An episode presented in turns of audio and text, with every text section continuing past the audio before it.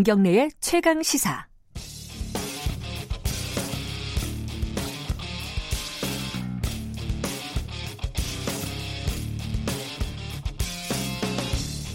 오늘의 창을 통해 여러분은 역사 이야기, 역사 카페 시간입니다. 오는 27일, 28일, 1박 2일 동안요, 베트남 하노이에서 북미 정상회담이 열리죠. 2차 북미 정상회담인데, 이 베트남이 물망에 오를 때부터 여러 가지 해석들이 나왔어요. 왜 베트남일까?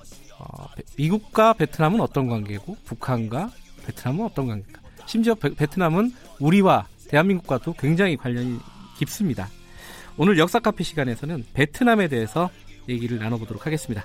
박태균 서울대 국제대학원 교수님 나와 계십니다. 안녕하세요. 네, 안녕하세요.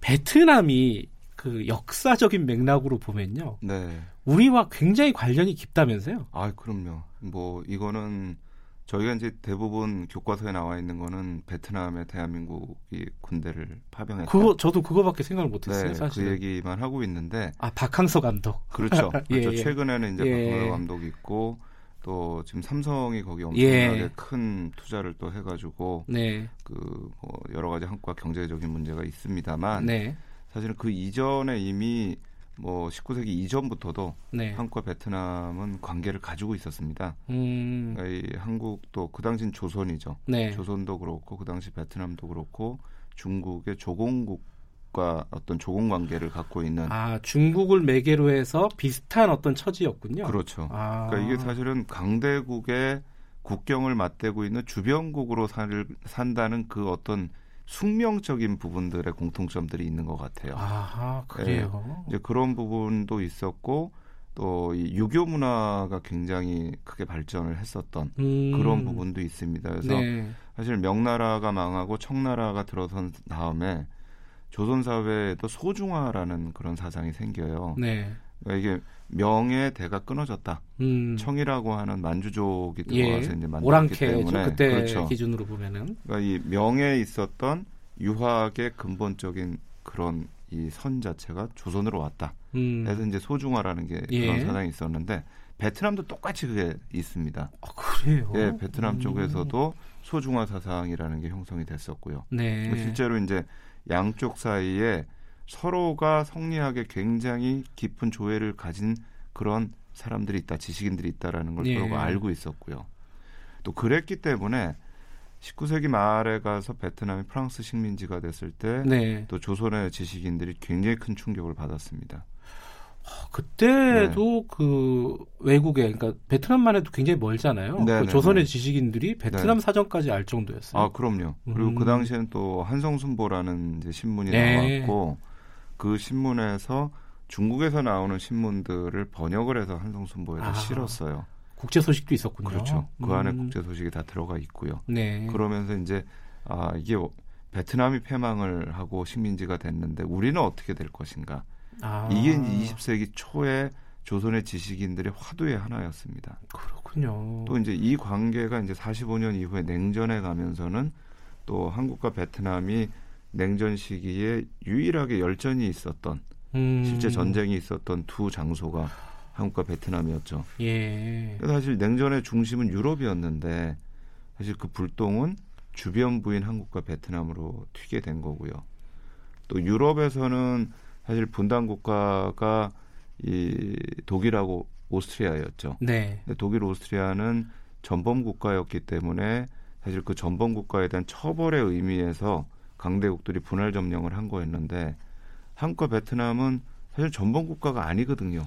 식민지 지배 피지배국이었죠. 그렇죠. 예. 식민지 피지배국이었고 또 베트남은 피지배국이었다가 전쟁 때 일본에게 강제 점령을 당했던. 네. 그런데 오히려 그런 나라가 분할이 되는 그리고 그것이 전쟁으로 이어지는. 근데 이런 부분에서 상당히 공통점을 많이 가지고 있는 음, 그런 역사를 가지고 있다라고 볼 수가 있습니다. 아, 그렇군요. 그렇게 생각해 보니까 이뭐 19세기부터 와 지정학적인 위치도 좀 비슷하고 그죠? 네, 중국과의 연관 관계도 비슷하고 네. 굉장히 우리랑 닮았다라는 생각이 더 기- 기- 기- 많이 드네요. 실제 뭐 저 베트남 다녀오신 분들이 베트남 우리하고 참 비슷하다. 얼굴, 이런 얘기도 얼굴도 많이. 않나요? 네, 그런 얘기도 많이 하시고. 예. 근데 또 중요한 차이점도 있습니다. 어떤 차이가 있죠? 아, 이게 기본적으로 이제 지형학적으로 강대국을 맞대고는 있지만 네. 한국은 기본적으로 중국과 일본 사이에 있습니다. 아, 양 강대국 그렇죠. 사이에. 예. 그러니까 대륙의 강대국과 해양의 강대국 사이에 위치를 하고 있었기 때문에 네. 생존을 위해서는 사실은 어느 한쪽과의 관계를 잘 풀어나가는 게 필요합니다. 네. 근데 이제 베트남 같은 경우에는 한쪽엔 중국이 있는데 다른 한쪽에는 라오스와 캄보디아가 있어요. 예. 근데 라오스, 캄보디아는 베트남보다 약합니다. 아하. 그러니까 사실 베트남은 중국과의 관계를 잘 풀어나가는 것도 중요하지만 라오스와 캄보디아에 대한 주도권을 확보하는 것도 굉장히 중요해요. 음. 그러니까 골목 대장이죠. 그 네. 동네에서는. 근데 골목 대장이 그 골목 대장 위치를 유지하려면 보스한테 맨날 머리를 조아려서는 안 돼요. 네. 조선 같은 경우에는 중국과의 관계가 굉장히 좋았습니다. 네. 근데 베트남은 조공 관계를 맺고 있음에도 불구하고 중국과 사이가 좋을 때도 있고 안 좋을 때도 있었어요. 네. 예컨대 이 정근대 때도 그랬지만 75년에 베트남이 1975년에 이제 전쟁 끝나고 통일을 한 다음에 4년이 지나서 중국이 베트남을 침공을 합니다. 음. 근데 대부분 사람들은 중국도 공산당, 그러니까요. 베트남도 공산당 왜 침공을 했을까? 근데 그때가 베트남이 캄보디아를 점령을 했을 때예요. 예. 근데 중국의 입장에서는 베트남도 주변국이지만 라오스, 캄보디아도 되게 굉장히 중요한 주변국이거든요. 아, 그러니까 이 라오스, 캄보디아의 주도권을 놓고 베트남과 중국이 서로 경쟁을 하는 관계가 돼 있는 거죠. 음, 우리랑 비슷하면서도 조금 다른 그렇죠. 나라군요. 네, 그런 부분들이 있습니다. 근데 이제 미국과 베트남의 관계를 알아봐야 될 텐데. 네, 근데 사실 딱 기억나는 거는 베트남 전쟁밖에 없어요. 그렇죠. 뭐 그 전부터 미국과의 관계가 있었나요, 혹시? 그 전에 사실 그러니까 시작 자체는 이제 1954년에 시작이 되는데요. 네. 그러니까 54년에 이 프랑스군이 호치민군에 패배해가지고 네. 철수를 하면서 베트남에서 이제 외국군들이 다 나갈 그런 처지가 됐는데 미국이 그거를 이제 다 나가면 안 된다. 음, 베트남은 동남아시아의 굉장히 중요한 교두보다라고 하면서 베트남 분단을 결정을 하게 됩니다. 예. 그래서 이제 54년에 베트남이 17도선으로 분할이 되면서 남쪽에 있는 베트남 정부를 미국이 지원을 하기 시작을 해요. 네. 근데 그때는 이제 미국이 아직 본격적으로 개입했을 때는 아니고요. 네. 그러다가 이제 64년에 통킹만 사건 이후에 미국이 직접적으로 개입을 하게 되는데 사실은 거기에 제일 큰 핵심 문제는 중국입니다. 네. 그러니까 미국이 베트남에 개입을 한 것도 기본적으로는 중국이 동남아시아로 팽창되는 것을 막아야 되겠다라는 음, 의미가 있었던 거거든요. 예. 그러니까 이게 중국이 지금도 그렇지만 사실 이 동남아시아 경제권의 핵심이 화교 세력입니다. 네. 근데 이제 미국의 입장에서는 일본과 미국을 중심으로 한 아시아에서의 자본주의 시장 이게 중요한 게 동남아 시장이거든요. 네. 근데 여기에 중국의 주도권이 들어오면 안 된다. 근데 마침 64년에 중국이 핵실험을 해요. 음, 그러니까 이게 이제 중국이 더 힘이 팽창되는 것을 막아야 된다라는 의도로 이제 들어갔던 부분들이 있는 거고요.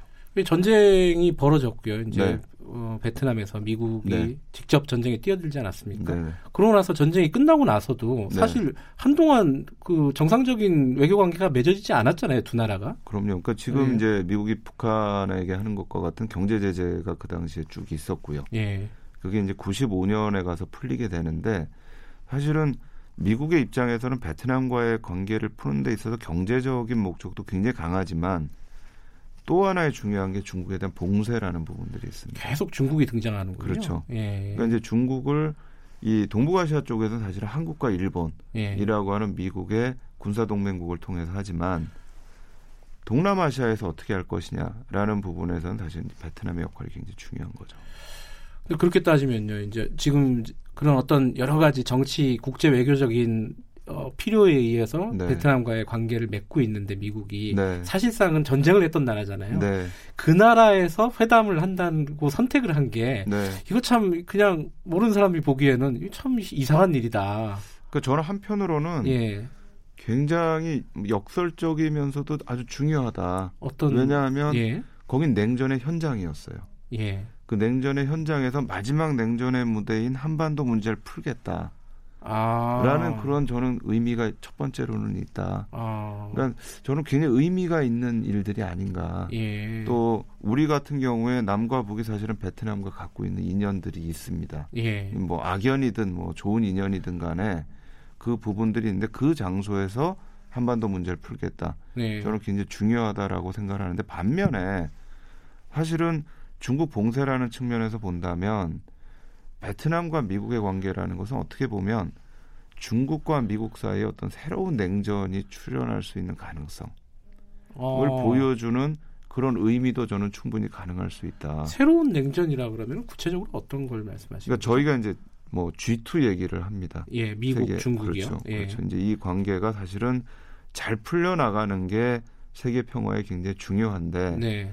이 강대국이 두 개가 있으면 사실은 그 관계라는 게 좀 굴곡이 있잖아요. 예. 근데 현재 무역 전쟁에서 나타나는 것처럼 같이 파트너가 될 때가 또 있고 라이벌이 될 때도 있습니다. 예.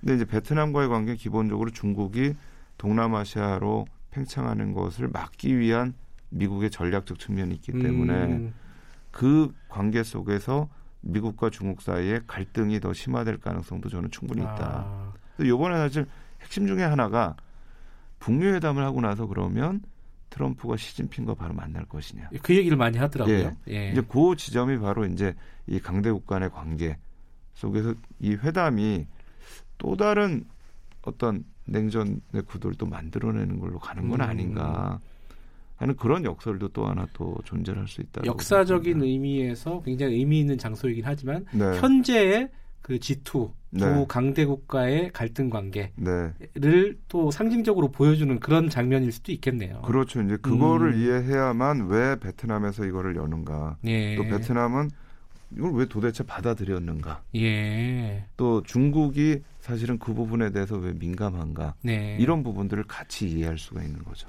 한 가지 얘기가 빠진 게 네. 북한 얘기가 지금 빠졌어요. 네. 북한은 베트남을 어, 왜 선택을 했을까요?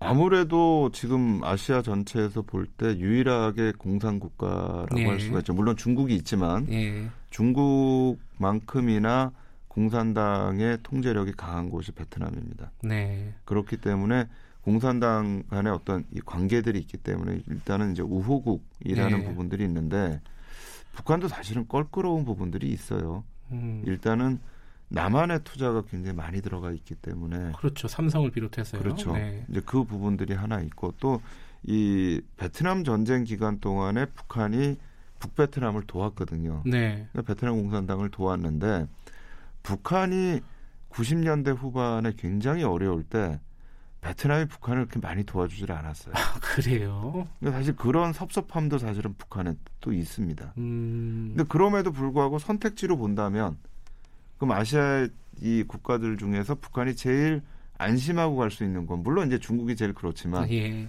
미국이 중국에 올 리는 없고 예, 예. 이제 그런 관점에서 본다면 북한의 입장에서도 베트남이 최적지가 될 수 있는 조건이 되는 거죠. 아, 그렇군요. 그러니까 북한에 선택할 수 있는 선택지 중에 베스트였다. 예, 뭐, 어. 뭐 베스트는 아니지만 그래도 차 베스트는 되는 예. 거죠. 두 번째 베스트는. 네.